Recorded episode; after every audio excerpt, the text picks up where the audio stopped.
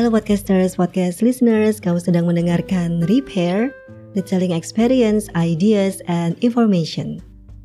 Masih di 30 hari bersuara di day 4 dengan tema kreativitas. Lagi merasa stuck nggak punya banyak ide, punya masalah terus kayaknya bingung gitu ya problem solvingnya gimana ini. Kalau lagi begini, top of mind kita mungkin langsung menyimpulkan bahwa kita lagi butuh liburan. Tapi tahu nggak sih kalau ternyata quick remedy buat boosting kreativitas ternyata dekat-dekat aja kok dengan keseharian kita. Nggak butuh modal besar, hanya perlu niat dan disiplin. Quick remedy yang saya maksud di sini adalah tidur. Tidur yang berkualitas. Sejumlah studi menjelaskan keterkaitan tidur dengan kreativitas seseorang.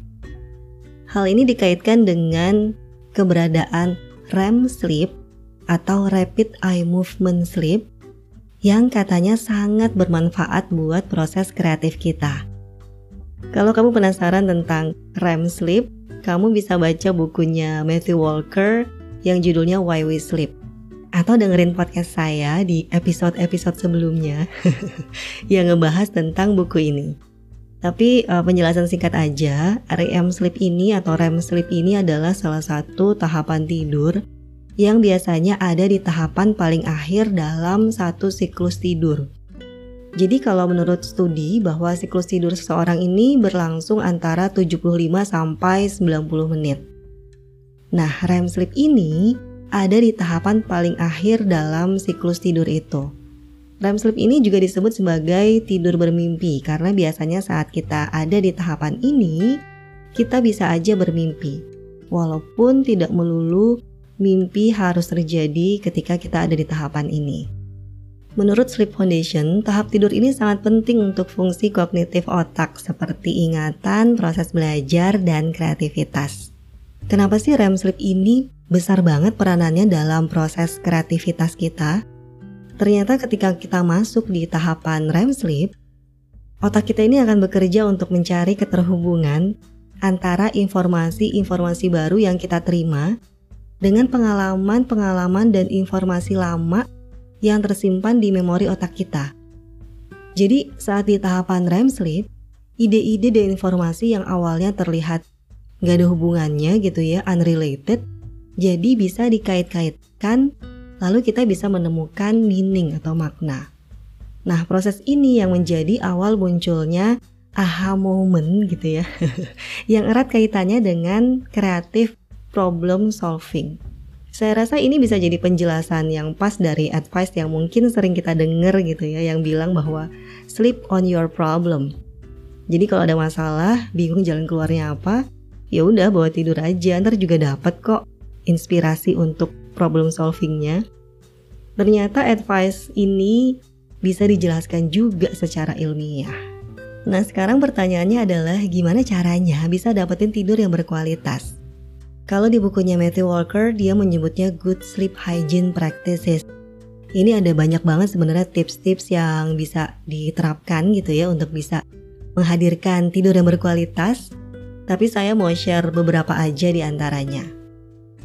Yang pertama adalah kita bisa stick to a sleep schedule. Jadi misalnya kamu tidur biasanya jam 10 malam gitu ya. Ketika weekend biasanya kita agak-agak uh, tergoda untuk lembur yang sebenarnya nggak penting gitu ya. nah ini ternyata lebih baik dihindari karena ketika kita bisa maintain regularity gitu ya di jam tidur kita, nah ini bisa bermanfaat untuk ningkatin kualitas tidur. Lalu yang kedua adalah kita bisa exercise. Exercise ini kalau misalnya kamu nggak sempat di pagi hari, sore hari nggak apa-apa. Tapi yang perlu diingat adalah jangan terlalu malam. Usahakan bisa ada spare waktu 2 atau 3 jam gitu ya sebelum waktu tidur kita. Tips berikutnya adalah avoid kafein. Kafein ini nggak melulu soal kopi gitu ya karena teh juga mengandung kafein. Bukan berarti nggak boleh, tapi ya udah kita konsumsinya di pagi hari aja. Karena kalau kita konsumsi di siang atau sore hari, ini nantinya akan bisa membuat kita jadi susah tidur malamnya. Lalu yang juga menurut saya sangat bermanfaat gitu ya dan double banget adalah untuk relax before bed. Jadi coba ciptakan momen-momen yang bisa membuat kamu relax beberapa jam sebelum kamu tidur. Misalnya baca buku mungkin, buku-buku yang gak berat gitu ya. Buku-buku yang entertaining atau mungkin dengerin musik yang calming atau mungkin meditasi. Pokoknya intinya apa pun kegiatan yang bisa membuat kamu relax. Dan jadikan ini sebagai your bedtime ritual. Lalu yang berikutnya adalah kita juga bisa mengkondisikan ruangan tidur kita, kamar tidur kita sekondusif mungkin untuk kita bisa tidur nyenyak. Banyak banget sebenarnya yang bisa dilakukan. Yang pertama pencahayaan. Kita bisa bikin kamar kita gelap ketika kita mau tidur. Lalu suhu ruangan yang juga bisa disetting dingin gitu ya supaya kita juga bisa lebih mudah tidur. Dan yang terakhir juga kita bisa menjadikan ruangan itu gadget free Nah ini jujur aja masih susah banget gitu ya Apalagi kalau saya masih bergantung pada alarm handphone gitu ya untuk membangunkan saya Sebenarnya sih bisa aja kalau misalnya kamu punya alarm yang konvensional gitu ya Pakai itu instead of handphone mungkin akan lebih membantu Tapi the least we can do adalah mungkin mematikan saja koneksi internet gitu ya Data connectionnya di handphone kita Kenapa menyeting kamar gadget free ini penting? Karena sebenarnya untuk menghindari kita dari yang namanya blue light. Karena screen di gadget kita gitu ya termasuk TV tentunya ini bisa bikin kita jadi susah tidur. Anyway, itu dia sharing kali ini. Jadi buat kamu yang mungkin sekarang lagi ngerasa suntuk gitu ya karena lagi stuck nggak punya ide tapi mau liburan juga kok kayaknya susah gitu ya cari waktunya lagi belum bisa cuti misalnya don't be sad karena Kreativitas itu bukan berarti hanya bisa ditimbulkan dengan kita liburan yang proper gitu ya. Mungkin bisa juga di boosting dengan kamu memperbaiki kualitas tidur. Thank you yang sudah stay sampai akhir di episode kali ini. Take a good care of yourself. Sampai ketemu lagi di 30 hari bersuara.